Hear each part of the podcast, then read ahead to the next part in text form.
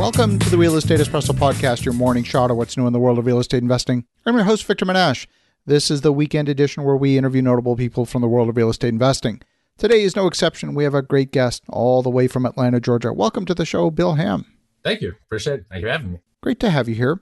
Now, Bill, you're involved in a number of different elements of real estate. And what I thought would be worth talking about today are a couple of different aspects of the market cycle, and one in particular that not a lot of people are talking about. But before we dig into that, why don't you give a little bit of your backstory and how you got to this point in your journey? Absolutely. I have been in real estate for about a little over 15 years now. I've been through all the market cycles, uh, about to go through a second recession. So I've been through the first one, survived it, still here. And I've built a portfolio of about 1,500 units or so over that time frame. I've been a net seller for the last few years established my own management company in that time frame been upwards of about 16 employees. Self operate so my company operates all of our own assets so i am a very street level operator and very involved in my business on all levels. Fantastic. One of the things that we often hear about today our business is almost all new construction. And of course, people talk about the issues with affordable housing. It's almost impossible to create affordable housing brand new, almost by definition. It doesn't matter who owns the product building cost what it does, land cost what it does. You add it all up and you end up with a number. No one's going to invest if they're going to be compelled to lose money. So a lot of that new product is biased towards that A class segment of the market, maybe the B plus segment of the market. Once you start getting into rents below that, the numbers don't work anymore. So the discussion that's happening at every city council meeting is always about affordable housing. And you have the view that we're at the precipice of almost a cliff here. Yeah, I believe America has a new issue coming in. Everyone likes to discuss affordable housing in the fact that it's not being built, all the constructions for new construction, this, that, and the other. That's fine. Those are all absolutely accurate comments. The big issue that people are not discussing is the current age of the buildings of our affordable housing right now. And so I'm kind of lumping that together in about a 20 year space. So what I find as, as being out here on the street, that most of the apartments that are what we call organic affordable housing, meaning it was not built to be affordable housing. It has aged into affordable housing. Most of those buildings were built in the 60s and the 70s. Therefore, the first time in American history, a vast majority of our affordable housing is coming to a physical obsolescence. The buildings are just getting unprofitable to maintain. And I'm afraid right now, with the heightened uh, volatility in the market and the amount of uh, volume trades that are going on and the prices that people are paying, they're turning a blind eye to capital expense needs that are out of sight, out of mind, such as plumbing, maybe infrastructure, maybe panel boxes, things of this nature. And so, what I'm afraid is that people are overpaying for affordable housing apartment complexes. And it's even worse because they're really not calculating the hidden expenses they're going to rear their head the next five to seven years. So I think this next decade is going to be very interesting. Not only are we having pricing problems in affordable housing, we're having availability problems. All of that is about to get hyper exaggerated as these buildings just get to a point that landlords can't financially maintain them. Uh, and that's that's a really big issue I think we're going to have in America over the next 10 years, 7 years. That makes a lot of sense to me. If I think back to even my own investments in our own portfolio, think back a dozen years, we were investing at that time in the south side of Chicago. We were buying product far below construction cost. We're talking buildings that they would have been beautiful buildings when they were built back in around 1920. Gorgeous, gorgeous buildings. That same building on the north side of Chicago today would be five, six, ten times the price. And as the economy came out of the Great Recession, as real estate prices rebounded. They rebounded very strongly in those better neighborhoods, and they didn't on the south side. Now, the point of this story is that we were literally buying, you know, six unit buildings for under 100 grand. They needed some capex for sure, but even with that, it was hard to make the numbers work. So the expense ratios were out of whack. The amount of money that went into maintenance in those buildings was out of whack relative to the purchase price. And you're saying that a lot of the newer product, and I say newer, 1960s, 70s construction, is a ticking time bomb. Absolutely. And I would take that 1920s brownstone over a 1970 frame, pine frame construction asset any day of the week, especially down here in the South in Georgia, where I am, where we have high humidity content. these old frame buildings that were built in the 60s and 70s are just reaching the end of their, their usable life. We're dealing with old steel plumbing, galvanized drain lines, and sewer lines that are crumbling. That can be very expensive. In the wood, in the frame construction, in our crawl space, we see a lot of mildew, a lot of mold. That's just from 50 years of moisture down here in the South. Know, these are just normal problems, and money solves all of them.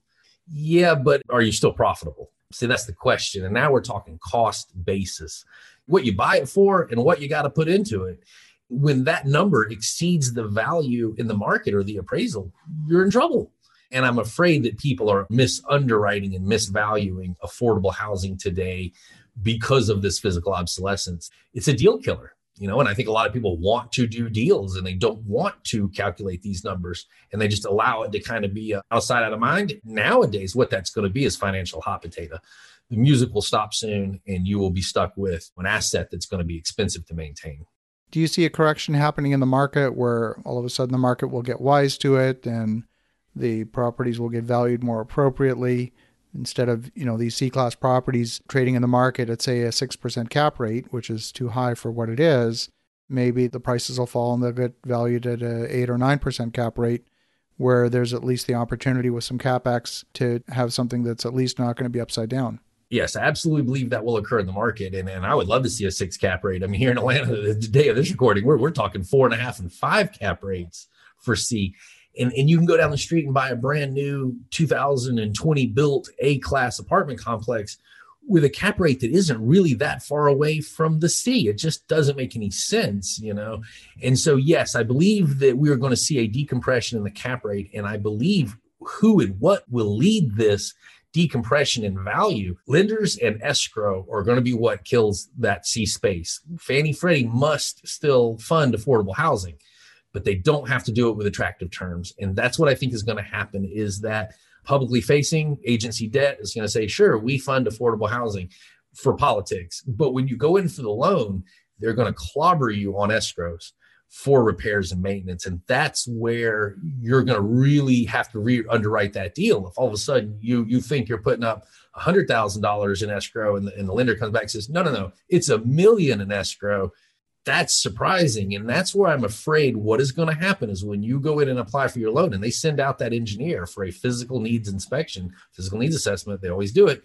That engineer is going to get harder and harder to deal with going forward. They're going to get pickier and pickier, and they're really going to start disassembling some of these old buildings. And that's where the underwriting is going to fall apart. It's going to start with the debt. That makes a lot of sense. So they're going to become not necessarily more conservative on their loan to value ratio or some of these other things, they're simply going to be demanding larger reserves for maintenance, make sure that that pot of money is there. And are they going to be demanding that of the operators, of the property managers themselves, to maintain those reserves even on existing property that isn't necessarily being refinanced? It could be, yeah, it could be two two different questions there. Yes, are they going to make the management and the owners maintain those reserves account? Yes, they are. And when you go into a loan, and, and you know that those reserves accounts are going to be high and you're underwriting, that's one thing. The problem, and I have seen this personally, is you go out and buy a C space asset and the lender loves you for three years. It's year three they show up and go, oh, by the way, we have a honeydew list for you. Uh, we just need all the roofs and all the plumbing and all these things fixed. And you're going, wait a minute, that's a very large number. You just told me to stick into escrow and I don't have that money sitting around. And the lender says, Yeah, that's too bad. You signed the mortgage. The mortgage says we can do it. So do it. Now you're probably having a capital call to partners, to investors. You know, I don't know where, but you're going to have to have this extra capital injection into your property to satisfy the, the loan requirements, the repair requirements. Of course, you know, you'll get the money back out of escrow, but that's a disruption in your operations. And when it's a surprise, it can be very unnerving. And that's what I have found with agency and a lot of this debt. They'll get you into the deal, they wait a year or two, and then they come by later on when no one's looking and they have a large list of items for you to do.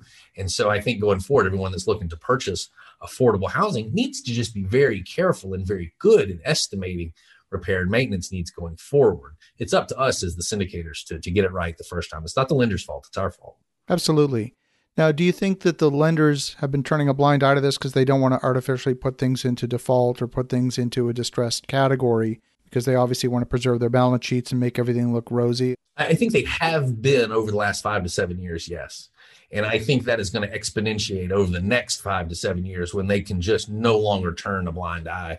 You know, plumbing and things of that nature have been very out of sight, out of mind. They're becoming very much to the forefront. If you own real estate and you own something built in the 1960s, 1970s, you're probably nodding your head right now going, Yeah, that guy's talking about my property. Look, I own them. I know. You know, I'm not making this up. I'm out here dealing with it all day, every day. These are issues that really can take a bite out of cash flow, take a bite out of revenue, especially if they're unpredicted. So that's that's why I'm kind of cautioning everyone going forward. There's nothing wrong with the C space or what I call it the C space. You have A, B, C, and D. Affordable housing. There's nothing wrong with affordable housing and owning affordable housing. It's just paying the right price. That's the magic. If you overpay in the affordable space, that's a gift that's just going to keep on giving. You know, you're you're going to get punished over and over if you overpay in the affordable housing space. If you want to overpay for an asset, have, flight to quality. Go overpay for an A or a B, you know, a very new construction. You won't have the physical surprises. If you overpay for affordable housing and you don't really estimate that capital expense uh, needs uh, properly, your your business model is is in jeopardy and at risk. And so I see a lot of risk in the affordable housing space at the moment. So no more icing on a mud pie is what you're saying. that, that, I'm going to write that down. That's right. I, I like that. How do you get your inspectors? You're evaluating an asset. Uh, maybe it's an asset you've owned for 10 years. How do you make those assessments without opening walls and going, you know, really intrusive, destructive testing? How do you do that? Yeah, it's it's difficult. And that's a great question because it is difficult. Number one, and this is probably not the best answer for your listeners, I'm just good at what I do. I'm very experienced. I know what I'm looking at. I know certain decades will have certain issues, 60s, 70s, sort of have old plumbing. You know, if you get into the 80s, you may have other type issues, but what I would recommend for a listener, other than just saying, Hey, I can see around corners, what I recommend is that you either partner up with someone with experience or you try and work with people that have experience. Management company might be a good way to get someone in a door when you're pre inspection you know, now once you're under due diligence, I strongly recommend that you actually hire a real property inspector. I'm, I'm kind of trying to keep you from getting into spending money on an asset that may have no legs under it. Things that are obvious. You don't need an inspector to come tell you the roof's rolled. You can see those. If the parking lot looks like they've been testing grenades in it, you don't need an inspector to tell you that. You can see that. You know, if it was built in 1960, the plumbing's old. You know, so there are there are some obvious items. You can get the date codes on all the air conditioners and the water heaters and all that Correct. stuff. A lot of it is just visual. Just what does it look like? Does it look old? If it looks old, it's old. Absolutely. So for investors that are looking to acquire these assets, what would be your words of advice? A seller is selling because they're probably upside down because it's not cash flowing any longer. They'll put lipstick on a pig and they'll get, you know, the broker to put together a pro forma that's maybe written by the Disney Corporation. and uh, but it's not real. How do you properly underwrite these? Yeah, again, it's, it's tough you kind of have to estimate some higher level capital expense items right now for stuff built in the 60s and 70s. I'd probably say six, seven hundred bucks a door in capital expense, where your lender, especially agency, may say 250 a door, $300 a door in reserves for capital expense. That's fine, but I would at least double that for rainy day money go ahead if you're you're looking at an older building um, your big areas of focus are going to be plumbing so i would definitely hire a, a, good plumber with a camera come out and check out that plumbing for you not that expensive. And then maybe have a carpenter or, or some kind of structural person come look underneath the building framing.